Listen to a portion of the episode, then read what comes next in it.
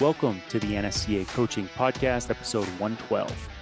And my job is to look at myself in the mirror as a head person and be like, what are my strengths and weaknesses, and how can I make my staff well rounded based off of what I bring to the table? This is the NSCA's Coaching Podcast, where we talk to strength and conditioning coaches about what you really need to know but probably didn't learn in school. There's strength and conditioning, and then there's everything else. Welcome to the NSCA Coaching Podcast. I'm Eric McMahon. Today we're joined by Stephanie Mock, the Assistant Athletic Director for Sports Performance at the University of Pittsburgh. Stephanie and I have been connecting recently on sports science initiatives and some of the cool things going on at Pitt. So, uh, Stephanie, welcome. Yes, thanks so much, Eric, for having me on. It's been good between the webinar and now the podcast. Uh, great chain of events going on so far. It's really exciting for sure. Uh, yeah, the webinar we had with University of Pittsburgh Masters of Sports Science program, and in collaboration with the uh, Pitt Performance program, and so just diving into some of the collaboration between the academic side and the sports side. But before we get into some of that, I want you to tell your story. You know, how did you get into the profession, and what led you to where you're at today? Yeah, so I got into the profession uh, when I was at West Virginia University playing volleyball. And if I stand up, I'm like five foot three.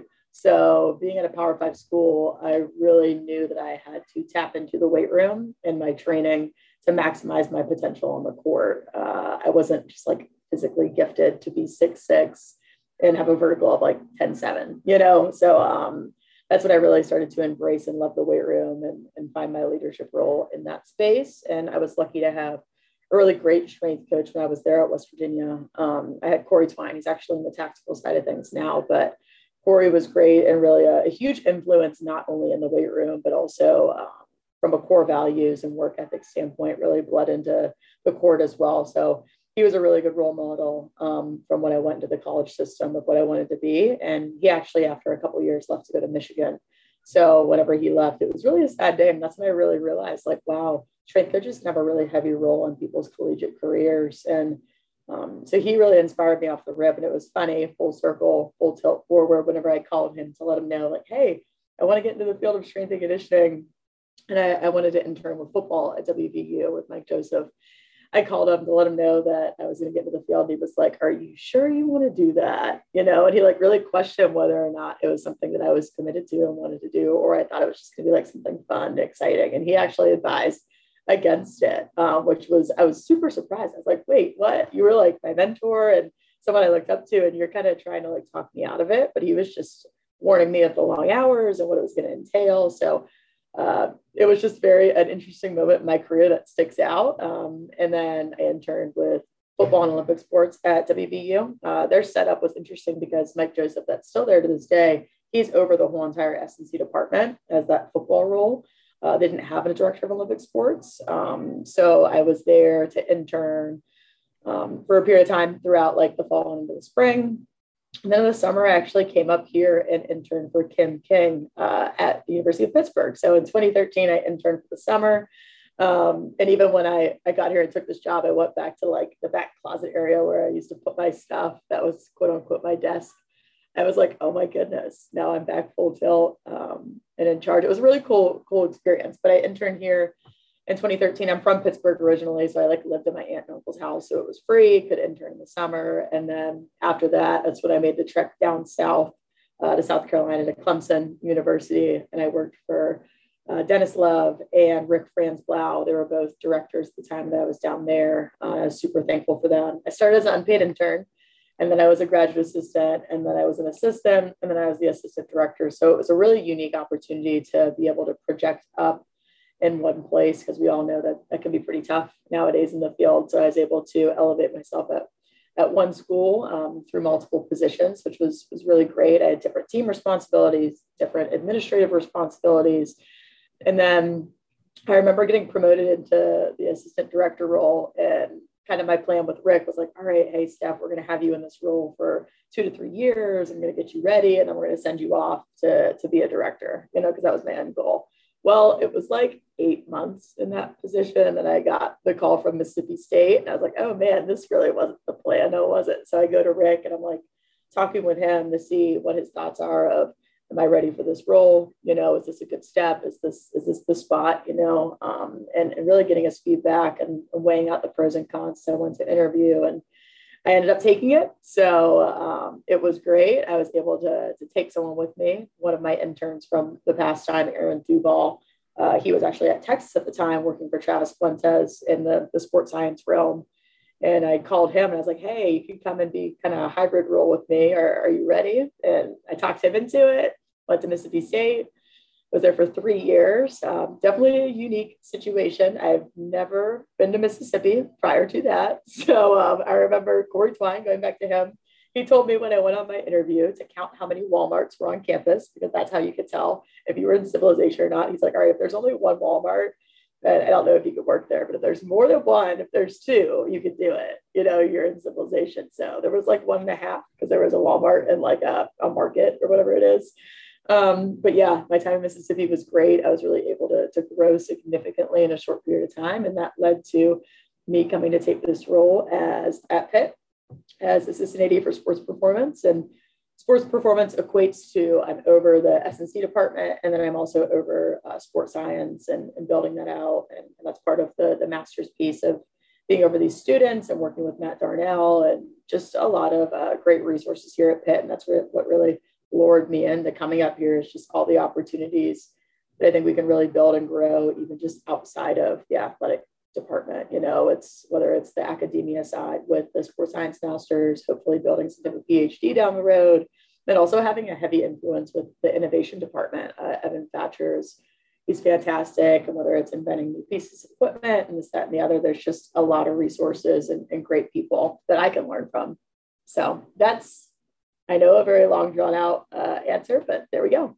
No, that's great. And I think there's so many relatable points in there from, you know, just the value of internships. And I want to ask you about that. But, uh, you know, also just professional path and mentorship and, and who you're working with. I know uh, Rick at Clemson, they run a great internship program there. And it's great to see, you know, and I've, and I've worked with a few uh, Clemson coaches over the years, and they're very well prepared in the field to uh, it's just great to see you you got an opportunity maybe ahead of where you thought and uh, and now you're in your second director position. Um, but one thing i do want to ask you know you you went to pitt early and then you got some experience you went out into the field and now you're back. You know how has your perspective as a coach changed and uh, you kind of got into that a little bit when you're talking about getting into your office and uh, seeing where you were before, but um, relate that for us. Yeah, perspective wise, I just think back to like one thing that that really stands out in my mind is I remember I interned here in the summer and I kept interviewing for different GA spots all across the country. I applied to like 50 or 60 positions as I was trying to make my next step. And I kept getting like, no, no, no. I get down to the final two candidates. Uh, sorry, we're gonna have to go a different direction. And I remember at one point towards the end of my internship in the in the summer, I was like, man, is this really for me? You know, because I kept getting turned down multiple, multiple times. You don't have enough experience, you're not the right fit, this, that, and the other. And I remember talking to Kim King that was in here, and she just told me to like stay at it, you know. Uh, and I think that's corny to say sometimes, but it's true, you know. Like uh, I got turned down so many times, and I was at the point of like, am I going to get another opportunity? And then it was crazy. I always try to tell the interns now, like when you interview for a position, like you never know who knows who. You may not be the right fit for that role in particular, but Susie Q could know Joe over here that needs this role, and you're the right fit for that. So ne- never, never go through an interview and end on bad terms, you know, because actually I interviewed for a GA spot, and the, the person that I interviewed with, he thought I was great, just not the right fit. And he called Dennis Love at Clemson and was like, you got to hire this girl, you got to get her down there, this, that, and the other. So I think there's just so many opportunities that, that you don't even realize sometimes that you're interviewing for one job that you really could be interviewing for a whole other job just based off of people's networks. So I think that was super unique. And I, it was crazy to think back then. I was like, man, am I really cut out for all this? And luckily I, I stayed with it. But, um, and then, yeah, coming back, it's just it's really cool to see throughout the different leadership styles of athletic directors like Heather Lyke is here now. And I think back to when I was here at Pitt the first time, and there really weren't too many teams doing all that great for Olympic sports, you know, like top 25 wasn't really something that was happening back then. And um, not to discredit anybody that was here at that time, but it was really cool when I came to interview and see things come full tilt. Like right now, volleyball's ranked number two in the country, and then soccer, they went to the College Cup last year they're in the top 25. Like we just have a lot of teams seeing a lot of success. So it's pretty cool to see back then when I was here, um, not as much so. And now coming back full tilt, it's just, it's really cool to see because I'm from Pittsburgh. You have a certain level of pride that you want Pitt to do well. And I'm coming back at a time that, um, yeah, those those things are happening. And I, I was talking with a couple of coaches, like the goal is for all our Olympic teams, let's get them all into the top 25 because that creates a really special training environment in here because nowadays there's not too many settings on campus that are multi-team settings right like everyone has their their facility their soccer facility baseball like the weight room is the one place where different teams get to come together and train you know and see one another so i, I really see it as unique and a really great opportunity but yeah it's really cool to see coming back around like and, and having my couple stops in between what I've learned and how I've developed and, and conversations to be had now. And even there's a couple coaches, there's only like two people that were here in 2013 um, that I had worked with back then to coming back now. Actually, our head volleyball coach Fish, Dan Fisher, he was one of them that he had just gotten hired in the summer. And then I come back, start as an intern, come back as the, the person in charge. So it's just crazy. As we all know, athletics is a, a fast paced environment. So um, yeah, yeah, it's been great. Yeah. So, you know, at Summer Strong, you were talking about your time at Mississippi State and uh, the stages of building and implementing your program and your philosophy over multiple years. Uh, now you're in this new role with Pitt and uh, you're doing it all over again. So, what does that look like second time around? How are you approaching it? Are there any differences? Uh, talk about that a little bit. Yeah, I think the settings are a little bit different, right? So when I was at Mississippi State, I was inheriting a situation that um, I really appreciate actually Brian Neal. He was in the position before me and he left a letter in the desk that said, like, I put a lot of time into this place and invested a lot. And like, I hope you do the same and leave this place in a better um, place than I found it type of thing, you know, and I really appreciate that note. It's kind of like, all right, like, yes, I'm going to, I'm going to carry that through. Then same thing. I kept the note actually in the desk, but I left Mississippi State. But when I'd gotten there, um, it was like Brian was there, the director, and there was one other full time, and then everyone else was GAs. Um, so just the state of the state of there weren't many full-time positions. Like all the head coaches were used to having GAs and a lot of turnover. And one thing that i wanted to do when i went to mississippi state was create more full-time positions you know create a little bit more longevity for the strength coaches working with some of these different teams you know rather than having the, the consistent turnover all of the time. Like having a different strength coach every year you know i wanted to create really a playbook that the sport coaches knew what to expect when they came into our space so adding those full-time positions, I was able to create, build a whole new weight room, uh, renovate that space because it was just a, like, um, I don't know, a fresh, a fresh face coming in. Like I was able to, when I got hired, we did uh, a SWOT analysis. There were two different weight rooms at the time. There was one and one facility for Olympic sports that was like a big horseshoe shape, wasn't very safe, wasn't really ideal. And then there was the other weight room that was like a, a big rectangle. So walking administration through, I had the, the chance to take the AD, the CFO, all the other strength staffs, walk them through these two spaces and really paint my vision of what I thought was going to be great for Olympic sports. You know, so I took that opportunity, was really detail oriented, put together that presentation to best spell out to administration why the weight room is a, a really important place for the student athletes. Doing that, like I had to start planning that actually when I was still at Clemson because um, I had to do that like, within the first week. So um, just facility wise, getting things caught up, staffing wise, getting things caught up. And then now coming here to Pitt, uh, it's really great because we actually have a lot more full time staff already here. I really appreciate Tyler Carpenter that was here prior to me. He took the director job at Ohio State. Um, we already have three full time staff members in Olympic sports, along with the, the head position. I added an associate head position actually under me as well, with adding lacrosse. I add two um, fellow positions. I actually explained to administration the, the, process of I'm really big on like the grassroots approach, you know, um, creating and getting people to understand my system and then hopefully promoting from within um, and sending them out to bigger and better places. So really just investing in people as well as, of course, the facilities. But I think just uh, the personnel that I'm walking into already, uh, it's at a, a, high level. You know, I have a, a, lot of really good skilled players, so I'm able to, to assign responsibilities accordingly versus at Mississippi State, it was like kind of starting from zero and building it up. I'm coming in here and I'm at like a little bit higher standpoint and I have some personnel that can do some special stuff. So just it's my job to now organize things like, all right, Frank, you're really good with return to play. Like, I want that to be your niche. Um, Taylor, you're really good with rotational sport athletes. Like, I want that to be your niche. So, like, just really taking the personnel that I have, assigning them to, to certain areas, and then even team assignments, I had to come in and kind of realign some of those pieces as well. So, I think that's like the biggest difference that I've seen between the two places of I'm starting a little bit higher um, here at Pitt. So hopefully I can kind of move. I know I talked about like the three-year process within that high performance model. I'm starting a little bit further ahead. So that's kind of nice. And I really look at things uh, from the book Good to Great as like the flywheel concept, right? It takes a lot of momentum to get that wheel going, right? It takes a lot of work on the front end, but once you get the wheel going, then it's just keeping it going, you know? So I think the whole like work on the front end, now it's just getting everybody working off the same playbook, using the same verbiage, progressions, you know, onboarding the master students, the interns, like all the different people that we have come in and out throughout the year. But um, I think that's the biggest difference that I've seen so far. When when coaches are getting into the field, you know, they they they know they need internships, they know they need experience. And I think young coaches have a pretty good idea of what an assistant strength and conditioning coach job might look like.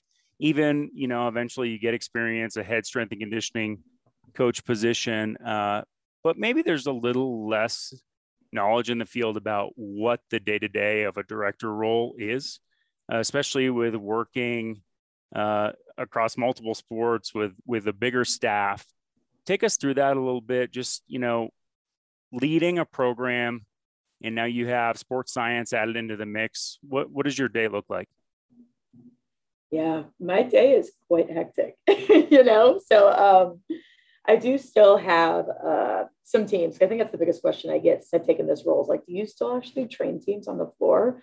I do. My uh, I have one team. Uh, I have wrestling. So actually, uh, they're great because for my role and being so busy and going to different meetings and the other, like they don't need much travel, you know, they don't wear like catapult units. They have to do daily reports. Like their stuff's just a little bit more low maintenance. You know, I still get down to practice and stuff like that. But I have one team I am covering volleyball as well because uh, my one uh, assistant head, she just had a baby. So that's really exciting, Mary Beth. So I'm covering volleyball too right now. Um, but uh, I come into work, you know, I, I train my team in the morning and then really from there, uh, there's a lot of committees here at Pitt, which I think is great. So I'm part of the performance team committee. I'm part of Pitt Script for Life. And a lot of these committees have administrators within the committee, and we meet bi-weekly and we talk about how can we really educate some of the other areas in the athletic department of like what we do you know so and the performance team committee is uh, assembled with sports science um, with like matt darnell uh, strength conditioning, nutrition, uh, sports med, and the mental side. So that committee was already, it was really nice. I walked into that committee being set up, which a lot of places that's not the case. So with that committee, we talk about different initiatives. So like our performance team newsletter and things like that. So I'm part of, usually I have some of a committee meeting throughout the day. Um, and then I really try to get to different practices for different teams. So other than my own, just to show face and and talk with the sport coaches informally about some different things. I think when you set up formal meetings, sometimes the, the conversation isn't as great, you know, but when you're coming to practice and you're trying, to just watch things and see how they go, you know, uh, you have conversations that are really important and a little bit more organic in nature. Um, I meet with my uh, our head of performance bi-weekly. So his name's Chris Hoppy. He's fantastic. But we talk about um, like where we want to go with things. How can we fundraise money? Uh, the one big thing that's different in this position than historically my others is meeting with like the head of philanthropy to fundraise money for our new facility or, or sports science pieces. So I'll maybe sit down with him and do some presentation, you know, about like what are we looking into into the field? Like, all right, how can we fundraise money for a couple 1080s or how can we fundraise money to, for AMS? And he can kind of more talk about like, all right, I think this donor, they want to give this amount of money and I think they would be interested in this piece of technology. So if I put 10 things out there, um, that's another responsibility I have that historically I haven't. So I usually meet with some type of administrator throughout the day. uh, I try to go to practice. Like I told for my staff, one of our goals is making it to whatever sports or teams that you have, making it to one practice a week to kind of show face in their space and that you respect what they do. So, um, and then I do have, so like on Mondays, we have our staff meetings. On Wednesdays, we do staff professional development. Um, so whether that's like today, we actually just got the new Hawkin plates going through that training. Uh, we were going through like Strength Coach Network fundamentals course. We do once a month some staff professional development call. Then usually Friday it's some type of like uh, creative, like someone's presenting on on something. So like our one sports science fellow uh, down at basketball, he's going to talk about like isometric training, um, what's important, what what time of year do you do it, that, and the other. But really just organizing personnel is really important. And me just touching base with head coaches, administration, um, going through hiring processes, being a part of hiring processes for all the performance areas. Like right now, we're actually hiring for women's basketball position. Uh, I'm over that as well. So getting with that head coach and talking to him about expectations, like how do you see success in this SNC position for women's basketball? So I can ally the talent pool and kind of give it to him. Then he, we set up the Zoom interviews and go from there. So I think, yeah, my hands in a lot of different pots, uh, along with I'll go over the neuromuscular lab too and talk to Dr. Nindl and Matt Darnell and some of the PhD students over there of what they're working on. And we're actually doing a, a DEXA bone study with them right now with some of our student athletes. So those are just like a few different things, but this is usually a weekly basis that I'm, I'm tapping into some of these different areas. It's exciting to see the collaboration with the sports science program that maybe you don't see at every major university. I'd like to hear more about that. How do you integrate the Masters of Sports Science students in your weight room program and with your coaches? Yeah, no, it's been great. So, like in the Fitzgerald Fieldhouse weight room, the Olympic sports weight room, we have three master's students.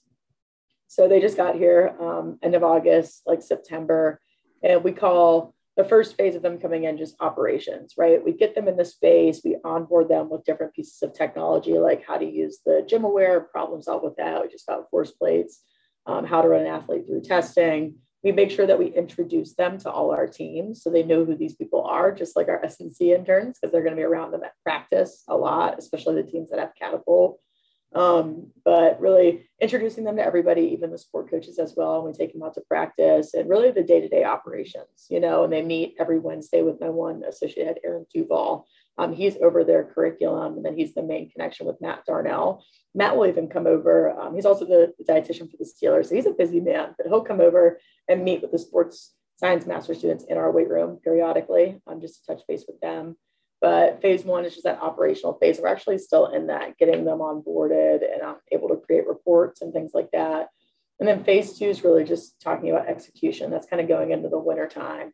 Um, and this is when we actually like talk about monitoring growth, uh, educate them on some of the acute to chronic workload ratio pieces, Excel tricks, uh, how to better report.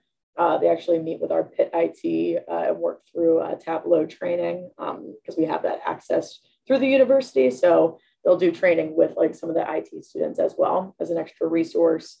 Um, and then the phase three piece is just optimization, you know, and that's going through, right, we're preparing them for going in and taking a position after this. So are you able to um, work on your portfolio, build out reports and start applying for positions and feel confident, you know, and are you able to go to the performance team meetings with us? If I'm going to the performance team meeting, let's say for wrestling, are you able to sit in there and I have the reports in front of us, you go in and you actually talk on some of the reporting pieces as the strength coach feels comfortable with that. But um, we're adding an AMS system, so I know that'll be a big piece of them helping build that out as well, uh, get the system built, and then also like helping develop new uh, jump assessment programs, you know, and staying on the, the up and up, um, strengths and weaknesses through like data charts, but we really try to we built our curriculum um, based around of course like the new book the new essentials book for sports science. So a lot of the different pieces that's going through like they'll take turns reading chapters and presenting to the group and their staff meetings on wednesdays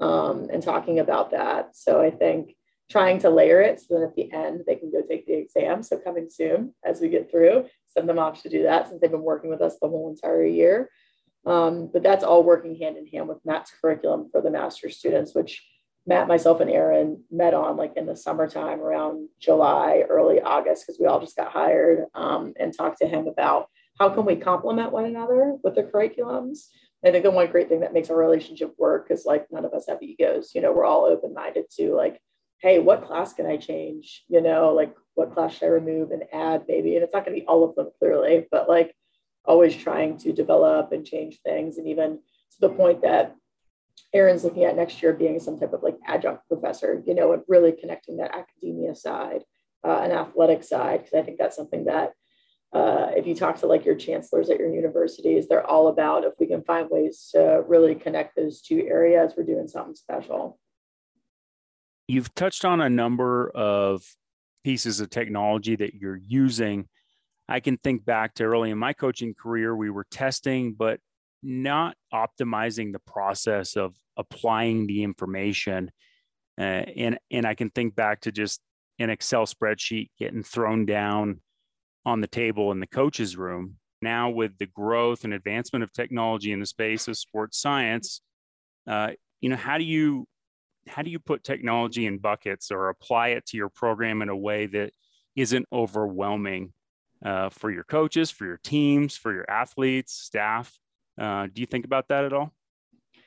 No, definitely, especially coming in as administration is kind of handing to me the keys of like all right, we need you to come in and uh, over the next six months, I'll be hiring a director of sports science in hopes, as long as COVID stuff doesn't get too crazy, right? But hiring that director of sports science and really creating buy-in is what um, administration has tasked me to do coming into this role since I'm over both areas. And that's something that they haven't had the resources historically to be able to do, but they know and they see the importance behind it. So they fully support me funding wise and things like that. But it's my job to educate uh, not only my staff, you know, and all that the SNC areas, but also um, the sport coaches. So how to approach all these different coaches is going to look a little bit different. But the one way, and I know philosophy is like a very corny way of thinking about it, but um, my philosophy is looking at that feedback loop. I know I talked about it a little bit summer strong, but this is how I simplify things with sport coaches is I talk about, all right, hey, we're collecting a bunch of information, whether it's sport specific metrics, you know, for like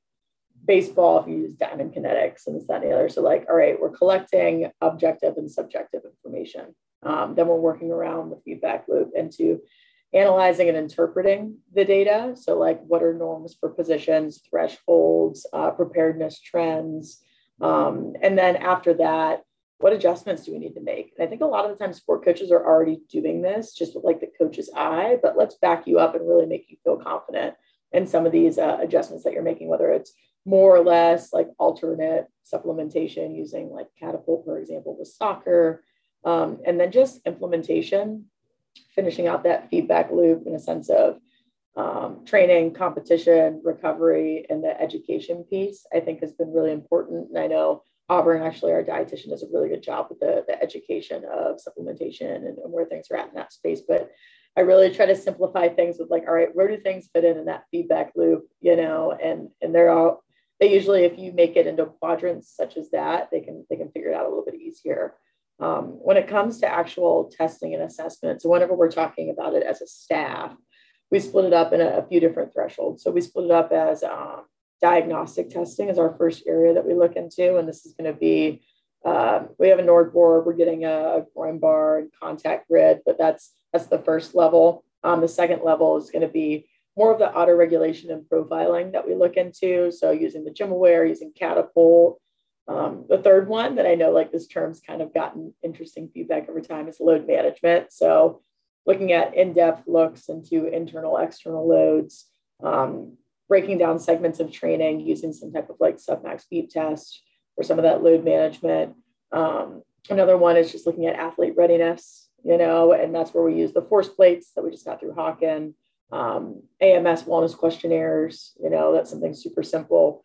And the last piece that we look at is just some of the um, data analysis that we do. So, like I said, Tableau, whether it's Power BI, um, but just looking at different ways to analyze games and training in, in that respect. So, I know I just spoke about a lot of different things, but there's like the, the language that we use as sport coaches, and then also the language that we kind of use in house as well within our sports performance team early on you were talking about your path in the profession and it was largely through olympic strength and conditioning now you oversee a similar internship type curriculum for sports science that has some different areas to it, like when we're talking about programming languages.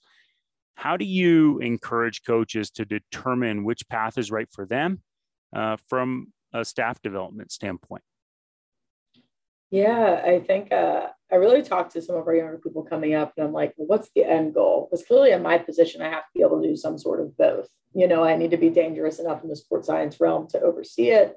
You know, but at the same time, like I came up in a time where S and C was really the only thing, and sports science was like I thought in the the distance. So I tell them like I do want them to be well rounded. You know, like you are a, a generalist to start you know, in the field, you're trying to learn everything, you know, uh, and then I feel as if as you become like an assistant, usually you become a specialist in some capacity because you're leaned on within the staff to like be good at a certain skill set. Uh, like I had mentioned earlier, I kind of take my assistants and I spread them out with like return to play, or like Aaron's really good with the data science piece. He got a master's at ETSU in sports science and then was at Texas. So I know he's someone that enjoys the analytics and and some of that, and that's why he's over um, the sports science master's students as like co to Matt Darnell. But um, I tell them to start as generalists, then you might specialize a little bit more. And then like as you get to the top in my role, you're a generalist again, you know, like you have to be able to do a little bit of everything. So I like my staff, even how I came up like with Rick, he wanted us to get exposure to all different teams. You know, he wasn't like, oh, Steph, you're only helping with baseball. And then the rest of the time, like um, you're working on stuff in the back with Excel or whatever else. He wanted us to be uh, well rounded when it came to like the soccer's with energy system development, softball, baseball with rotational training, um, with track and field, like programming and progressing heavy workloads, you know, or heavy weight training or periodization. So I was, I came up in a time and around mentors that wanted us to be extremely well rounded because you never know, like in my role, I have to walk out on the floor and talk to a diving recruit, to a baseball recruit, to a volleyball recruit. So, like, being able to understand what goes into all these different teams. And I know the one thing that's really cool with our master's students for sports science, they sit with our S&C interns like all in the same space. So they're constantly just brainstorming on like, what are you learning today? What are you learning today? And I think really our best um, master's students I've seen so far is just like they want to take everything and run with it. They want to learn a little bit of everything and they're around like maybe when the kids come in or volleyball comes in, they jump on the Hawkin force plates with our sports science master's student, but then they don't like go and hide in the back. They stay out and watch training because we're collecting a lot of this information in training. So like GymAware, when we have that on back squat, you know, they're pulling the numbers online, but if they're not watching it live, and they see some like crazy number online when they're pulling the data, they're like, oh yeah, I remember Susie Q when she did that squat, like the thing was wrapped around 12 times. So I think it's good for them to be around as much as possible to see both ends of the spectrum uh, and be as well rounded as possible, uh, especially early in time, you know, because you're just trying to be, like I said, generalist of just knowing enough to be dangerous in some way, shape, or form, and just having the conversation on the floor with the strength coaches to better understand what we're looking for and expectations. And then out practice, same thing. Uh, when the sport coaches are talking about like what drills went well and not so well, um, trying to get them around as much stuff as possible to speak that language and understand what they're looking at, especially if they're coming from a background that like isn't sports oriented. You know, if it's mainly analytics and then they're jumping into the sports world, you know, or academia and then jumping in, it's like, all right, you need to be able to to get in meetings and have conversations and people feel like they can connect with you. So I definitely say I like them to be around as much as possible and just helping out in any, any way, shape, or form, especially at the beginning of times. Yeah, I mean, there's so much. There's so it seems like there's so much more now. You know that that you have to get educated on and and and study up and and you know one thing that comes through with what you said. You know, be well rounded, be a generalist first, but it really speaks to, and you've done this the way you're answering these questions, you know, at every institution is adding value to the program you're in, in the role you have, you know, uh, whatever your skills are, you know, giving back to that program in whatever way you can and continuing to learn. And that's something we've talked about a lot is, you know, the different courses or education, professional development things that that you do with your staff now that helped you along the way what advice do you have for coaches in pursuing, whether it be certifications, uh, education programs, even some things that I think we have very sometimes in the, this field we're very critical of of new things that just pop up on our radar, sometimes even our Instagram page. You know, how do you look at and evaluate new things in terms of your educational path and what's good for your coaches and what do you recommend for for young coaches to pursue? Yeah, I think about in particular my staff, and let's say in a normal non-COVID year, like all our continuing education money, I saw it as a, a, unique opportunity historically at some schools I've been at. Instead of like everyone going to, let's say, like the same conference, not saying NSCA or CCA because you need to go get your CEUs and, and things like that, but like some of the extra money, like try to spread out where everyone's going so everyone can come back and do a presentation on like hey i went out to the la dodgers uh, S&C symposium. You know when i come back i present to the staff on what i learned you know and then somebody else goes to like tfc or something you know and then they come back and present on what they learned. Like having a large staff is a huge benefit because you can all bring different sheds of light um, on things. So i think trying to use your staff to the, the highest ability to, to gain the most knowledge and just make connections. And I think that's one way that's super cost efficient. You know, if you're at a smaller school, is we do like the monthly staff professional development calls. You know, like we just reached out to Tread Athletics last month. Like that's the one beauty of uh, Instagram, you know, or Twitter is like you can get a hold of people really easy, and um, you have a lot of resources like right at your fingertips. So you might as well just you'd be surprised how many people just DM and be like, hey, I know you don't know me, but I think you're doing great stuff.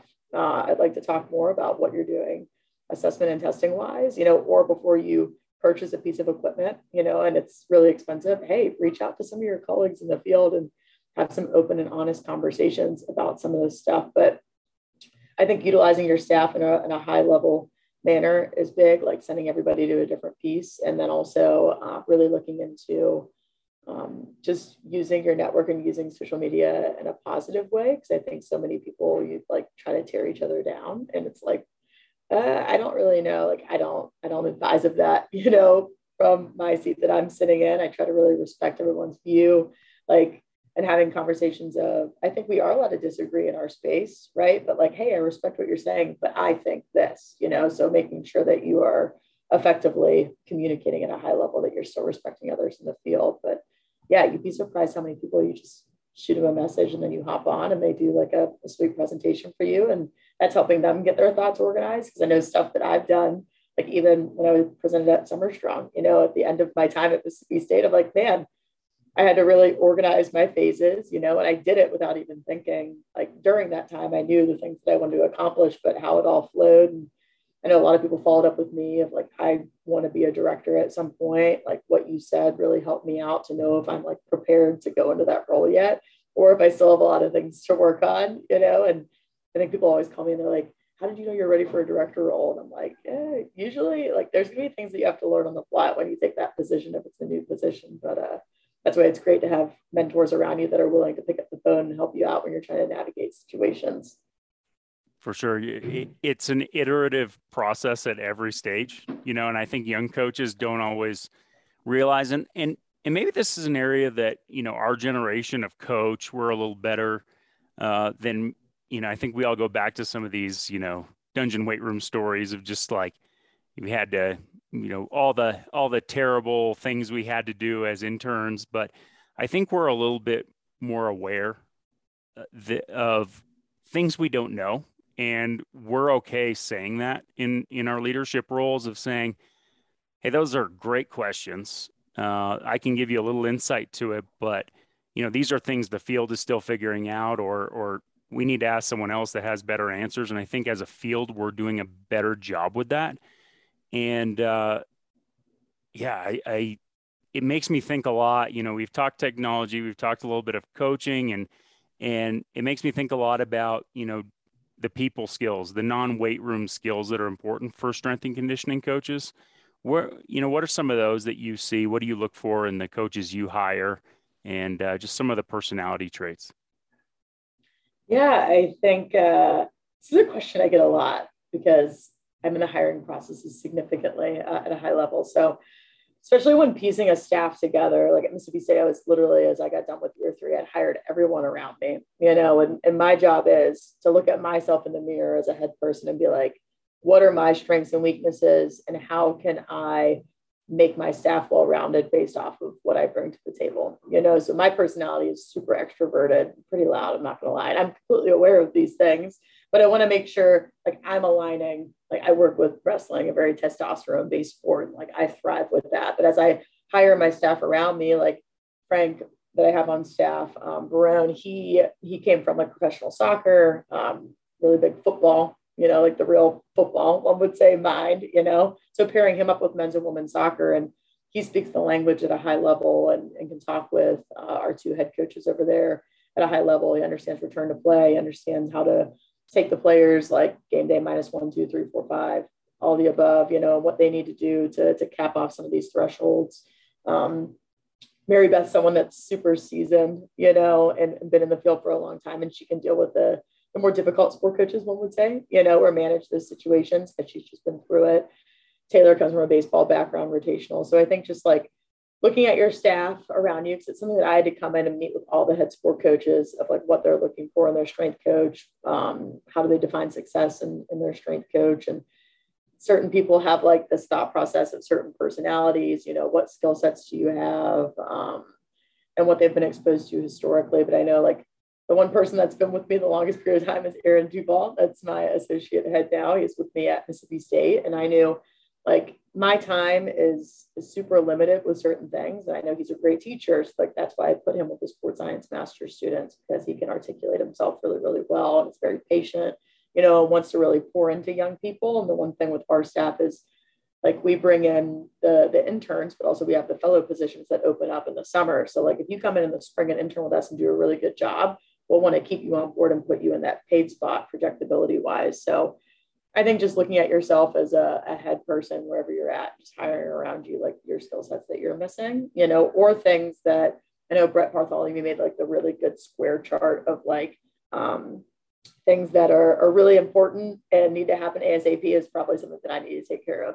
Maybe less important and not so time sensitive. You can kind of assign and delegate accordingly. I look at that chart a lot and I'm like, all right, like the people around me, who can I delegate responsibilities to and know that they'll crush it, you know, at a high level and I won't have to stress over it. I think um, just really looking at yourself and, and, knowing yourself at a high level and being able to assign accordingly, especially because I, I inherited some staff members and I wanted to sit down and really figure out like, one of the questions that I asked all of them was, do you want to be a, a director or a head person? And not everyone says yes, you know, and that's okay. So I need to put them in, in a seat at the table that like all right you are super organized and and you don't want to be like the face but you're like a great go-to person for this that and the other. Just getting understanding of the expectations of your staff and what they have in themselves and how you, you can help them grow and achieve because you don't want staff that are sitting there like i don't feel like i'm growing year to year or semester to semester and you have to sit down and really talk to them about how they define success for themselves and in the field. So and that was a really long-winded answer but um so yeah no it's great. uh, it's something i think about you know early when you first get into the field, you have you have some big goals. You have some big goals, and you're willing to go anywhere for them. Uh, speaks to your journey uh, going to Mississippi, a place probably you never thought you'd end up. I remember being in the Southern League, and I'm from the Northeast originally, so that was that was just a different experience for me. And uh, we each have these unique coaching journeys, and young coaches have to figure that out for themselves. And the one thing I realized is that you know your goals on the front end really are only as good as how you can communicate them and you're still figuring out that process for you. And it's uh, in every five ten years you know your goals might change. So I, I love that question of like do you want to be a head strength and conditioning coach or do you see yourself as a director one day? And um, and i think nowadays it goes back to what i said before of we're more open as a field to people that have different maybe goals than than we had. Uh, if you want to be, you know, I wanted to be a major league strength coach, but that doesn't mean that everybody on our staff that didn't see themselves getting to the big leagues um, wasn't worthy of being there. They added value. There was a lot that they could provide, and I think that's some that that is just something that when we're in leadership roles, and we talk about you know young coach progressions all the time. You know, like what do you do? And we're always telling the young coaches what to do. But when we're in leadership roles, it's really important that we are uh, a great example. And I like what you said about how you uh, you are open minded to different views that maybe reflect the institution and the different people you have on staff. I think that's really uh, that's really powerful. And uh, Stephanie, I I enjoy talking to you. I think there's so much. Um, you know, you're doing some great work at Pitt. Uh, you know, you're at Mississippi State. I could just tell from your presentation at Summer Strong that you had some really cool things going on. And so, I encourage young coaches to uh, get on social media, see what's going on, uh, the Pitt Performance uh, Instagram page, and and check that out. But Stephanie, I want to give you a chance to share your contact info if anyone wants to reach out listening in today. Yeah, so our, our Instagram page is at Pitt Sports Performance. Um, so check us out. We actually are, are, posting a little bit about our sports science uh, and our master's curriculum currently, you know, in the different phases that we're going through. So if you're interested in that content, we're, we're recently posting that.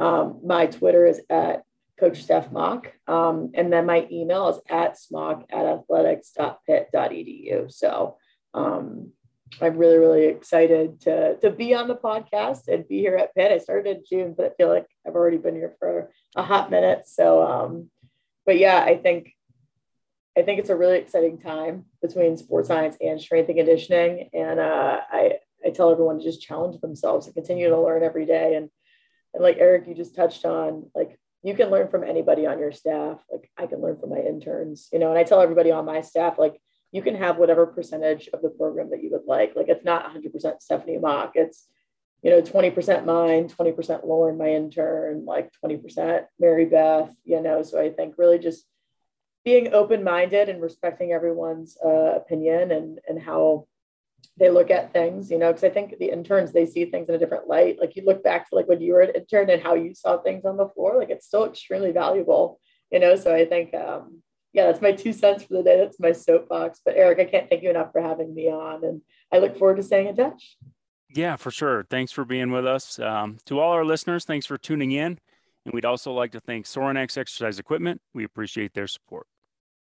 From the NSCA, thank you for listening to the NSCA Coaching Podcast. We serve you, the coaching community, so follow, subscribe, and download for future episodes. We look forward to connecting with you again soon and hope you'll join us at an upcoming NSCA event or in one of our special interest groups. For more information, go to nsca.com. This was the NSCA's Coaching Podcast. The National Strength and Conditioning Association was founded in 1978 by strength and conditioning coaches to share information, resources, and help advance the profession.